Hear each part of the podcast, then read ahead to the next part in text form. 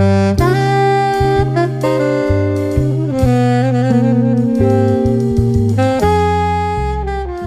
Welcome to a new edition of the Neon Jazz interview series with Kansas City based guitarist, composer, and educator Alan Voss.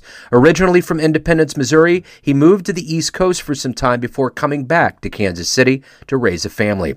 These days, he leads bands of his own and freelances with various other groups. He's promoting his debut and new 2023 album called Baobab. It's a fascinating tree that proves a great metaphor. We cover his life, this album, and the future, along with a little bit more. Enjoy this interview. Hey, thanks for reaching out. Thanks for taking a minute out. I, I love it. Thank you. I appreciate it. So before we get into your debut album, which is a, a big deal, a big, you know, shout into the jazz world, the first statement, I want to know, you know, especially now we're looking at the March calendar. I'm sure there's PTSD from 2020. And I'm wondering how you survived that three year period and how it's changed the way that you approach music and life now. Well, um, yeah, everything kind of slowed down. Um, it gave me a little more time to to uh, practice and uh, also consider writing writing this album. Um, it, it was it was pretty tough. I tried to do some live streams.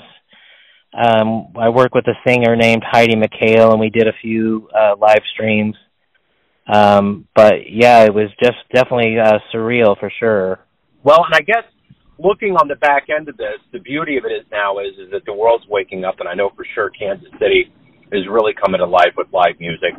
Releasing your debut album has to feel good now. Oh yes, it's for sure. It's been a a long time coming as well. Um, but I'm I'm uh, I was super glad to uh, work on the project and work with such great musicians and uh, and realize it. And uh you know kind of like you said kind of coming out of the pandemic uh you know get the ball rolling like here i am you know.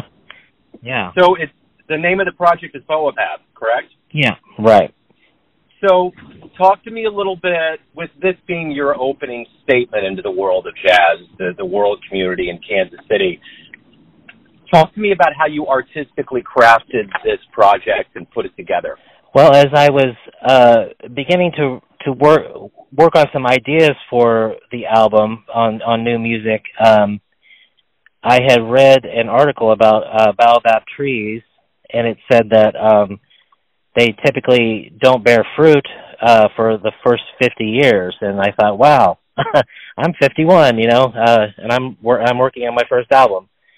So it kind of struck a nerve, and then I I started. Uh, reading more about the trees and uh, how they are um, a vital resource even in deserts where they uh, the the fruit that they produce is very nutritious for animals and, and even uh, humans, and they they store up water uh, in their trunk and and uh, animals can chew on the bark and, and survive. You know, um, and they're sort of an odd looking tree, and I, I suppose I'm maybe odd looking. You know, so it kind of resonated with me.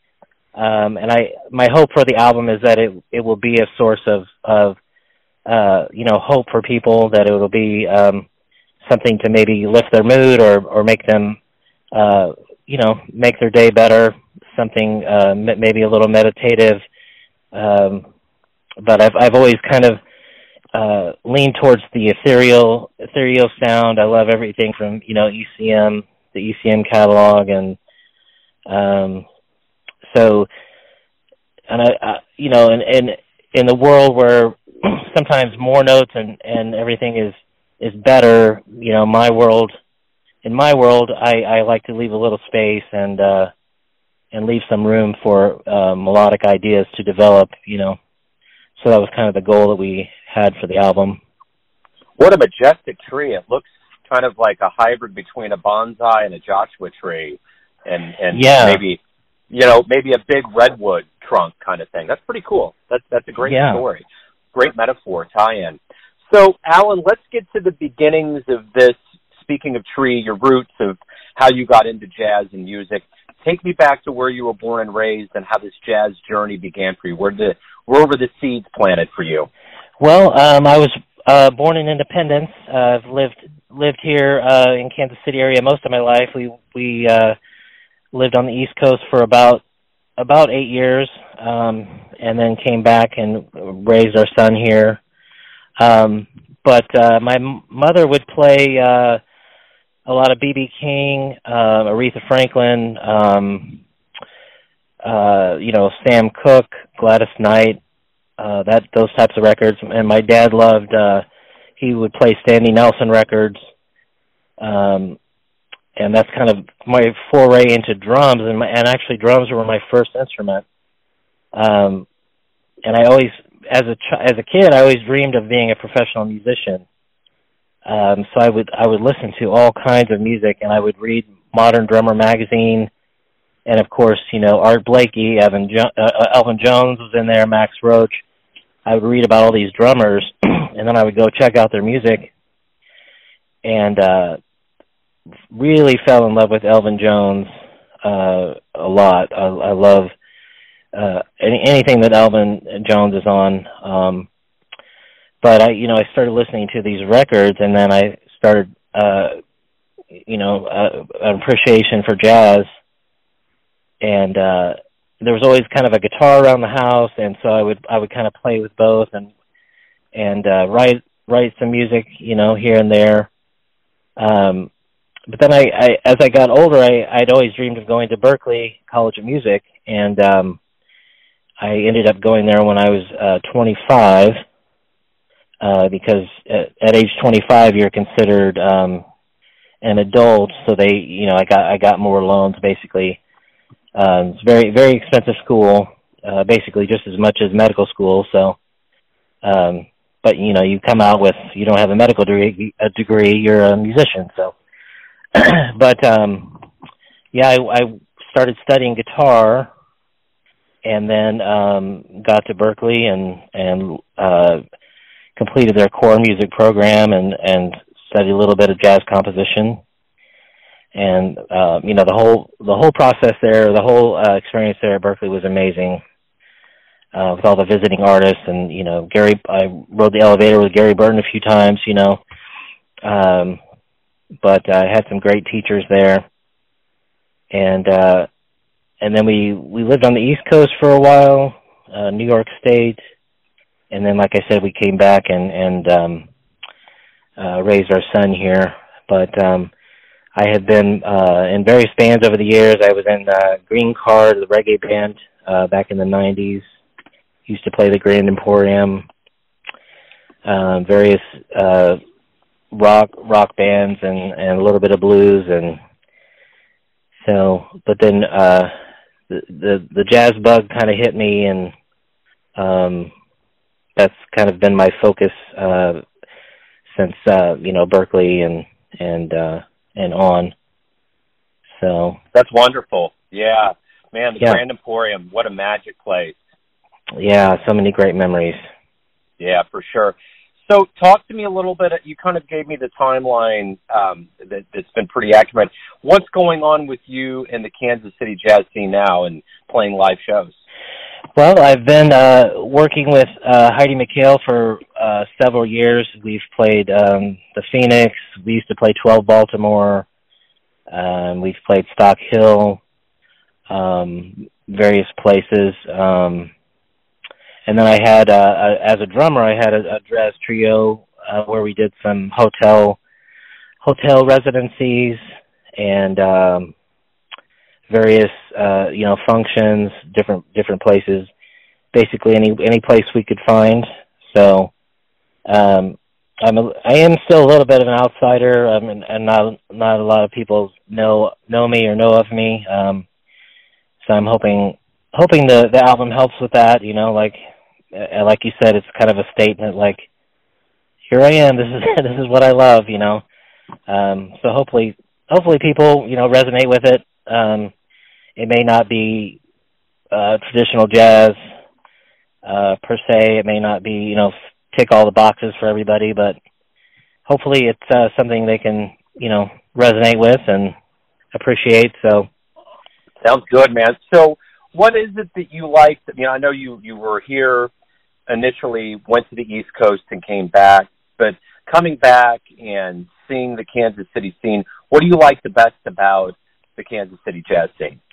Well, there's such a, a rich uh, you know history and and in the scene, um, you know, a, a thread that that goes through uh, so many uh, of the older musicians that mentored uh, younger musicians, and um, there are, uh, you know, for a while there it was it was pretty slim, and it's, it, I think it's come back. There are more opportunities.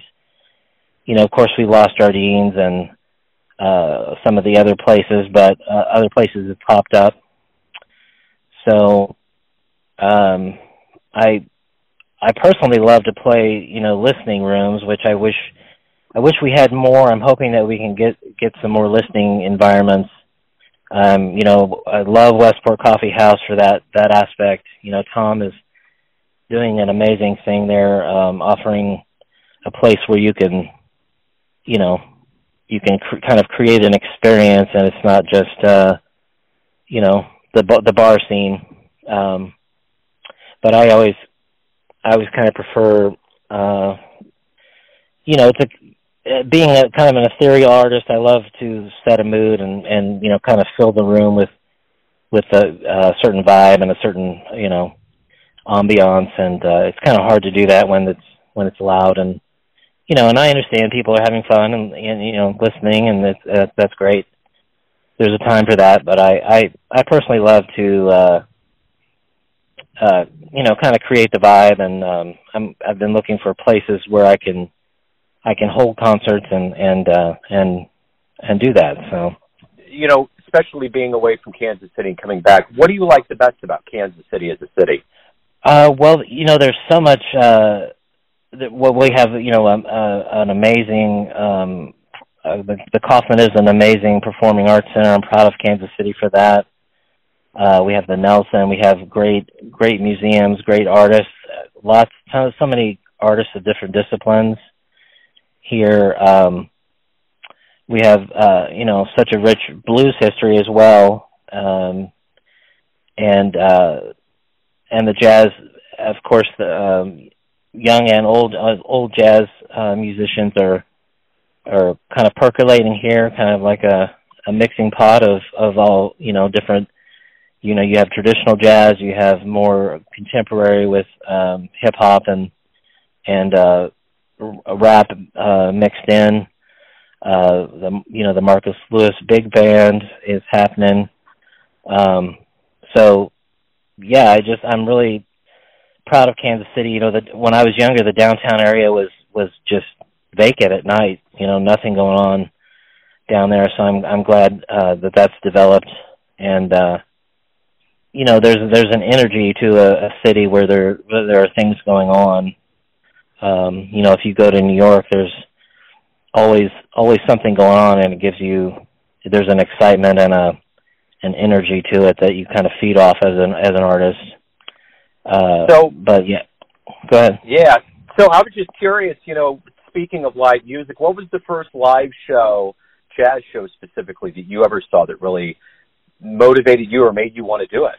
Oh boy, um, my probably to be honest, Ida McBeth, who we just unfortunately lost. I was I was crushed, but uh, my mom would take me to hear Ida McBeth at the Point quite a bit, and uh, man, just you know her, just herself, you know. just um, amazing just the the gift and the you know talk about captivating a room you know she she had that ability, and then always just top flight musicians played with her. Um, you know, I used to try to hear inner string with with Danny Embrey and Rod Fleeman and Bob Bowman as often as I could. So that that was a, a rich guitar guitar inspiration for me as well. Right on. So why do you love jazz? Why do I love jazz? Well, I just love the freedom of it. Um, you know, of course you you work on your craft and you work on your uh the mechanics of it, but I just love the freedom uh that it that it it uh embodies as far as uh you know spontaneously creating melodies. I try I do have of course everybody has their their licks and their their go to, you know, uh things that they do that kind of give them character, but I I love to explore uh kind of on the edge and and just work on finding melodies. That's my my mode of operation is uh you know finding melodies that that are that are beautiful um and i do i do love to play free as well and even you know sometimes it's, it's uh, i enjoy playing just just noise or random random things but um uh typically i i, I love to have a a palette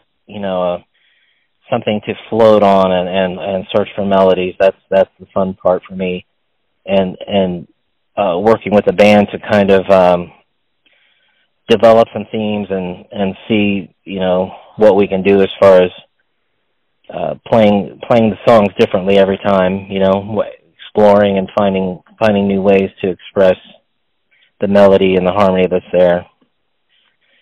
So for yeah, for me, jazz is uh, is a you know it's a conversation. You know, you learn you learn your alphabet, you learn your ABCs, you learn your uh, the certain terms and certain uh, things, and then you just have a conversation, which is is a lot of fun for sure. Absolutely. So everyone out there has a perception of you, your family, your friends, your fans, but ultimately you live your life. What's your perception of you? Who do you think you are? I've I've uh never I've never tried uh I've never I guess I've never been able to fit the mold uh, as much as I've tried. I've never fit, you know. I always had to kind of find my own way, uh, for better or for worse, and um, I uh, I kind of thrive on not not fitting the mold, and and basically, you know, usually if you tell me I can't do something, and I really want to do it, I'll I will do it. I will find a way, you know. Um, but uh yeah, I just uh I I kind of like being you know a little bit of an outsider, a little different. Um you know, I try you know, I have a lot of influences, but I I try not to just, you know, mimic mimic the those people. I just try to kind of find my own way and and take take from uh different people, different musicians, the things that I like and and then uh incorporate it into my own kind of my own thing. So yeah, I guess uh just being an individual individualist a little bit is kind of my uh musical personality. So So let me ask you this: If we were to go get into a time machine and go back in time and see anybody in the history of Kansas City Jazz Live, say on 18 and Vine, who would you want to see? Oh well, definitely. Uh, you know, Charlie Parker, of course uh, the early, you know, Jay McShann would be it would be amazing to see Jay McShann as a as a young man uh, tearing it up, tearing it up down there. Uh, you know, um, a lot of the great singers. Yeah, it would, it would just be fascinating, and then you know, all the artists that came through town as well. And then, of course, you have some of the older blues artists as well. So it would it would be fascinating for sure. Absolutely, absolutely. Alan, hey man, thank you for reaching out to Neon Jazz. I really appreciate you taking time out and opening up about your life and music. And best of luck with this album and the release. I look forward to catching you live.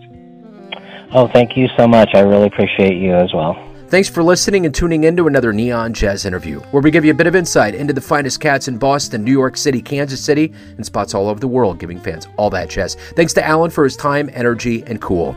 If you want to hear more interviews, you can find Neon Jazz interviews on Apple Podcast, Spotify. You can subscribe to us at YouTube. And for everything Neon Jazz, the neonjazz.blogspot.com. Until next time, enjoy the jazz, my friends.